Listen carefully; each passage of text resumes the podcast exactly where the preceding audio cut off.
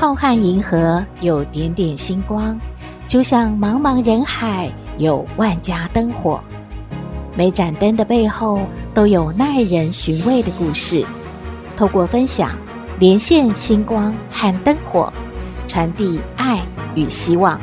欢迎收听《小星星看人间》。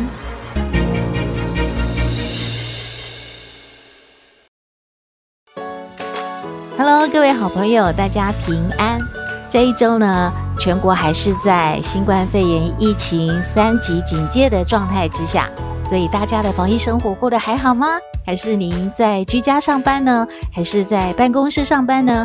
不论您在哪里，请选择小星星看人间，让我们以严肃严谨的态度，轻松一点的心情，陪着您一起防疫。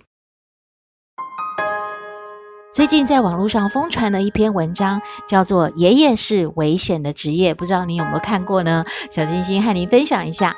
他是说哦，那个媳妇啊要去买菜，可是呢孙子就很害怕妈妈会染疫啊，所以就哭着不让这个妈妈去啊，就说了，那还是爸爸去好了。爸爸就说了，我不行啊，我是一家的顶梁柱。呃，你们都要靠我赚钱来养家的。如果发生了什么事的话，你们怎么办呢？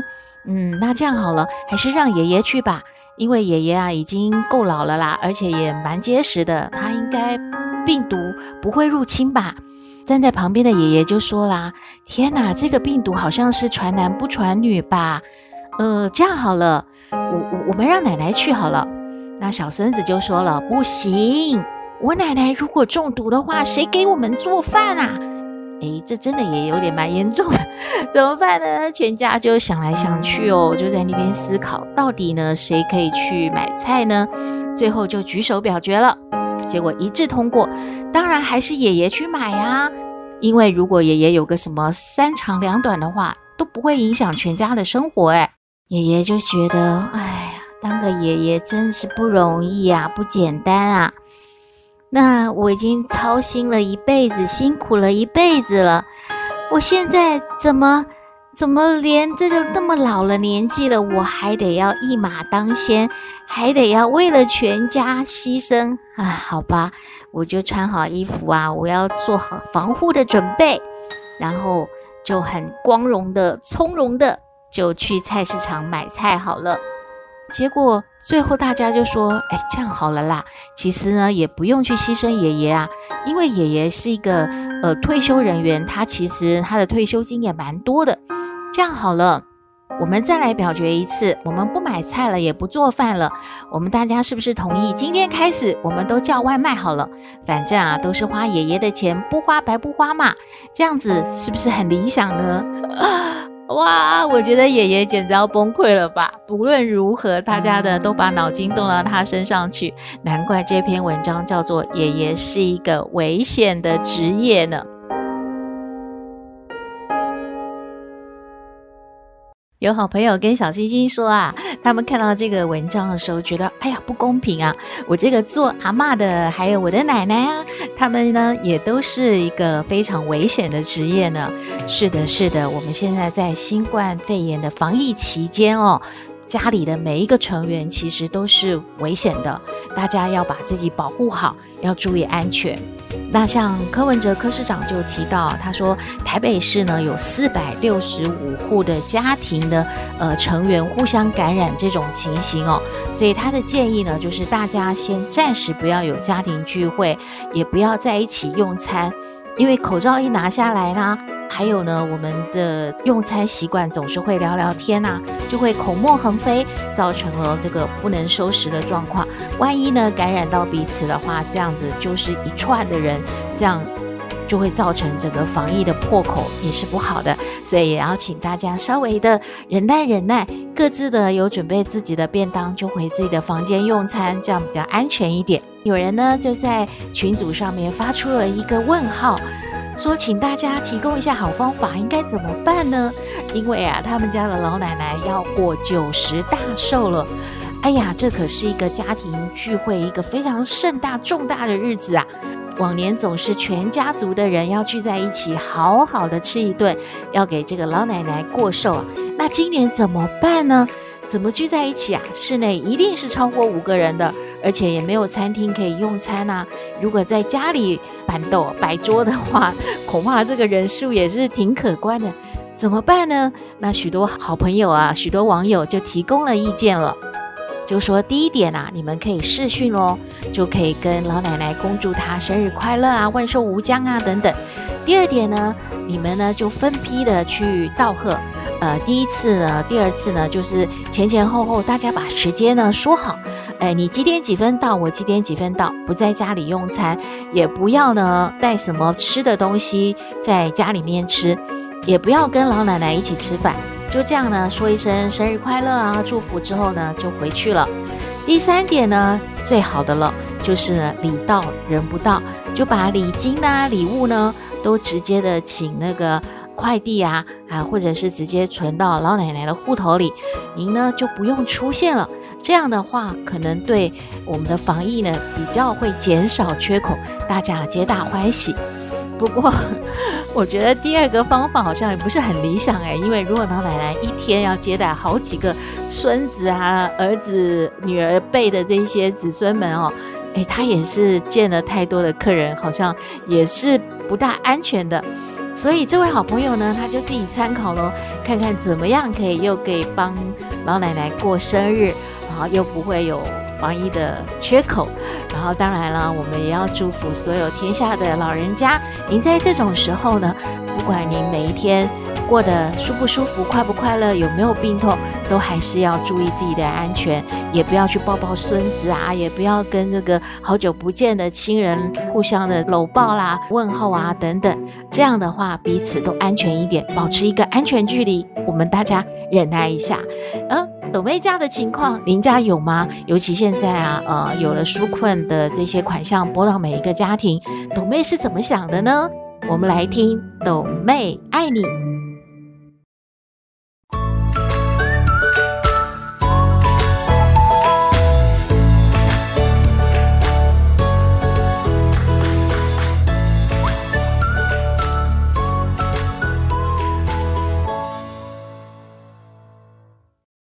是斗妹，有人说我很特别，有人说我无厘头，都没关系啦。我妈妈说我天真可爱又善良，还有斗妹爱你哦。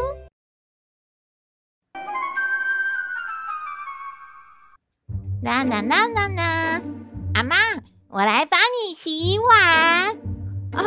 哎呦，今嘛是安怎？这落雨天没有出太阳呢？都没来洗碗哦！哎呦，给阿妈吓死我，吓死我！阿妈，你很奇怪耶，什么啦？就我们老师说啊，妈在家煮饭很辛苦，我们不要只会读书，我们也要帮忙做家事，就这样嘛。我来洗，我来洗的。来来来来来，哎！哎呦，你你你怎样了你？哎呦，哎，帮哎忙哦，真是哦，妈，碗破了啦！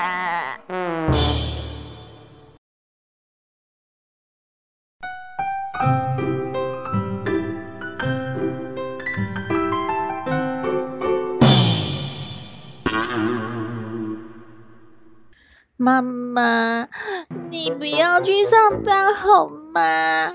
哎呦，董妹乖乖在家，等一下要上课啦。爸爸和妈妈要去上班啊，哈，你乖一点哦，不要再惹阿妈生气了，好不好？啊，妈妈，我会担心你呢，我会觉得你出门。我就很紧张，你被传染啊！你被传染了，我和弟弟怎么办？哎呦，倒霉妹，爸爸和妈妈会非常小心，非常小心，好不好？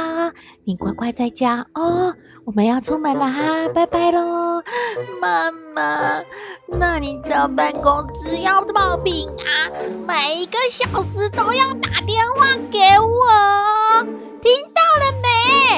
好了，乖哈，拜拜喽。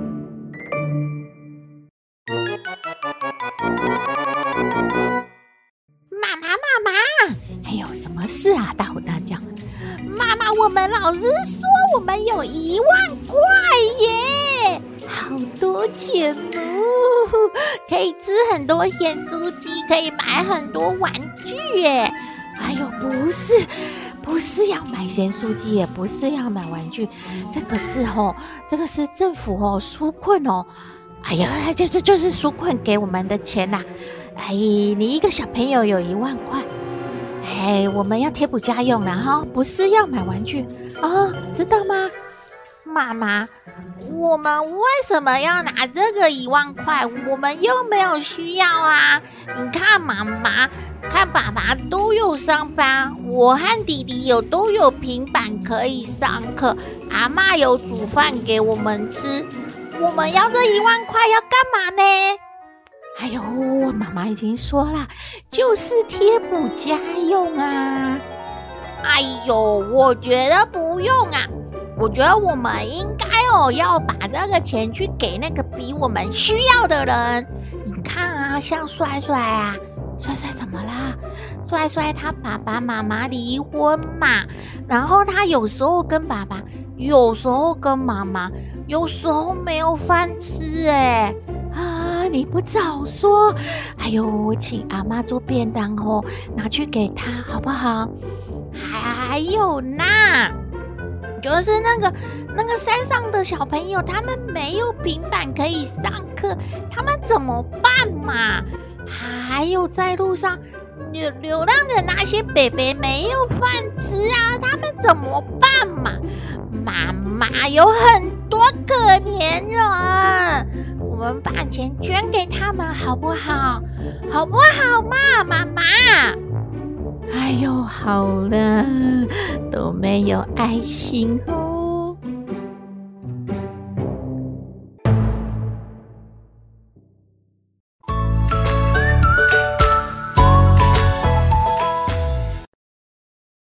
回到小星星看人间，最近有好朋友才刚刚加入哦。他说呢，他一听就马上订阅分享，非常感谢，一下子就把十二集的节目全部都听完了。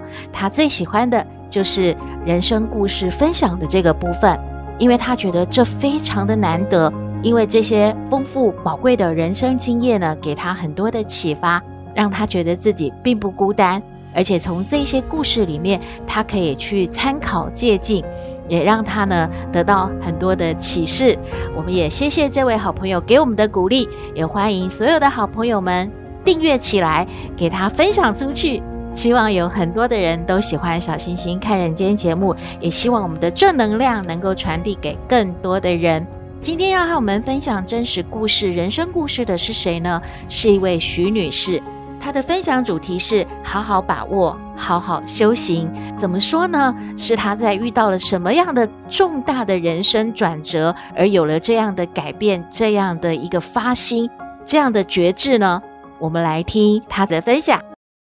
今年五月份，在母亲节前两天，我下定了决心要皈依并学习佛法。这个因缘就像师父说的一样。他成熟了，所以决心就能够下了。我十岁大的女儿问我说：“妈妈，你为什么不像我一样信睡觉就好啦？信佛教啊，好麻烦哦，要拜来拜去，还要念经呢。”我回答她说：“乖女儿啊，现在的你信睡觉是可以的，但是对妈妈来说，信睡觉解决不了我的问题呀。人生中有太多的问题需要我们去解决。”而我知道这些解决问题的智慧与根本，要在佛法中求。从小我就是一个体弱多病的体质，妈妈说只要当时流行什么病，我几乎都能够赶上流行。不知道小时候为何这么多毛病呢？还记得妈妈曾经带我去九弯十八拐那边有一个拜菩萨的庙，听说是很灵的，妈妈就帮我许了愿。说：“如果我的皮肤病好了，就会来还愿的。”这是我记忆中第一次菩萨显了灵，我们也乖乖的去还了愿。第二次则是我的小女儿在 H1N1 流行的那一年，第一次送急诊的时候被误诊为肠胃型的感冒，她不断的吐，还发高烧。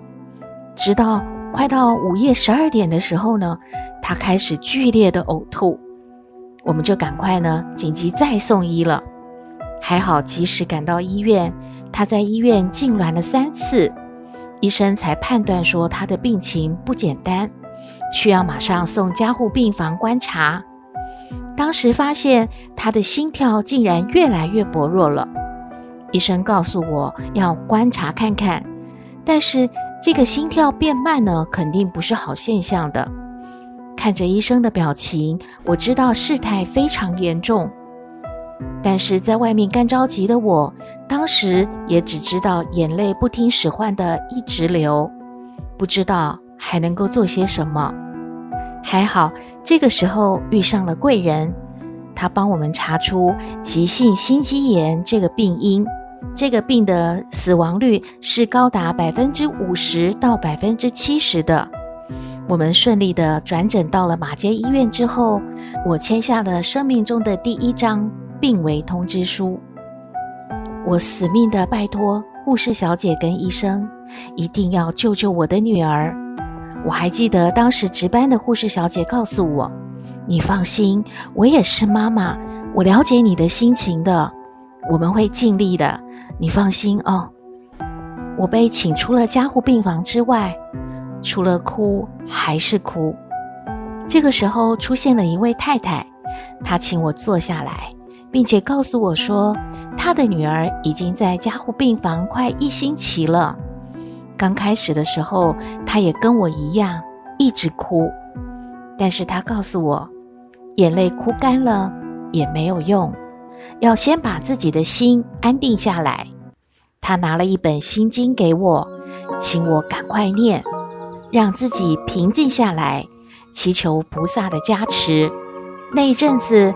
在加护病房外，我看到许许多多的众生为家人的病烦恼忧伤，看到里面的病人被病痛折磨着，努力与病魔搏斗着，心里好难过，好沉重哦。那种身心灵的折磨，相信经历过一次的人，绝对会终身难忘。这个时候的我扪心自问：何处是解脱呢？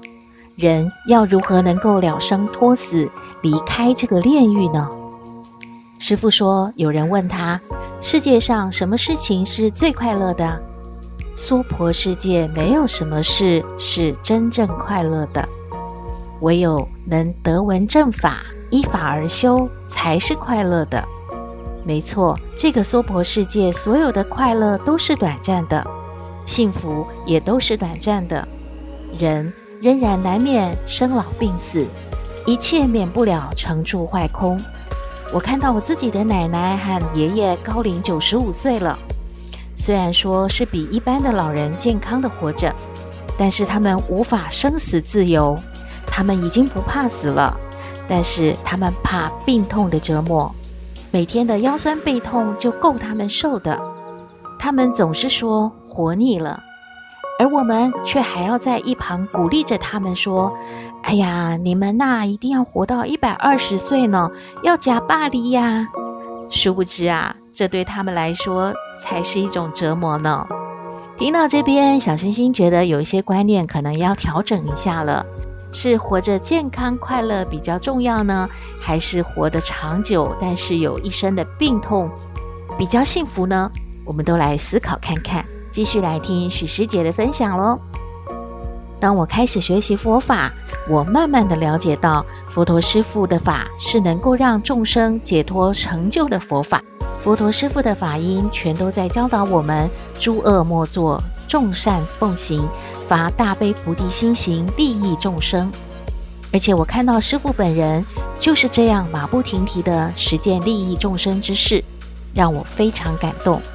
也相信这就是我今生所要学习的榜样，因为公闻佛陀师父的法音，我懂得要及时观心念正行为，这不但是佛弟子的基础，也是今生要成就解脱的重要依据。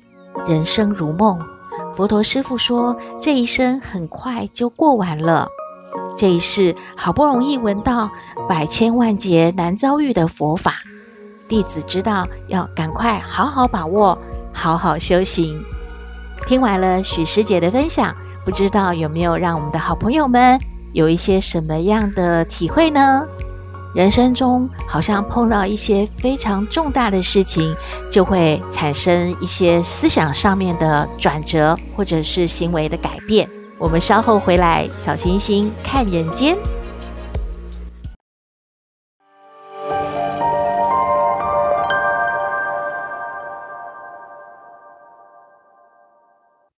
这里是小星星看人间节目，我们的节目接近尾声了。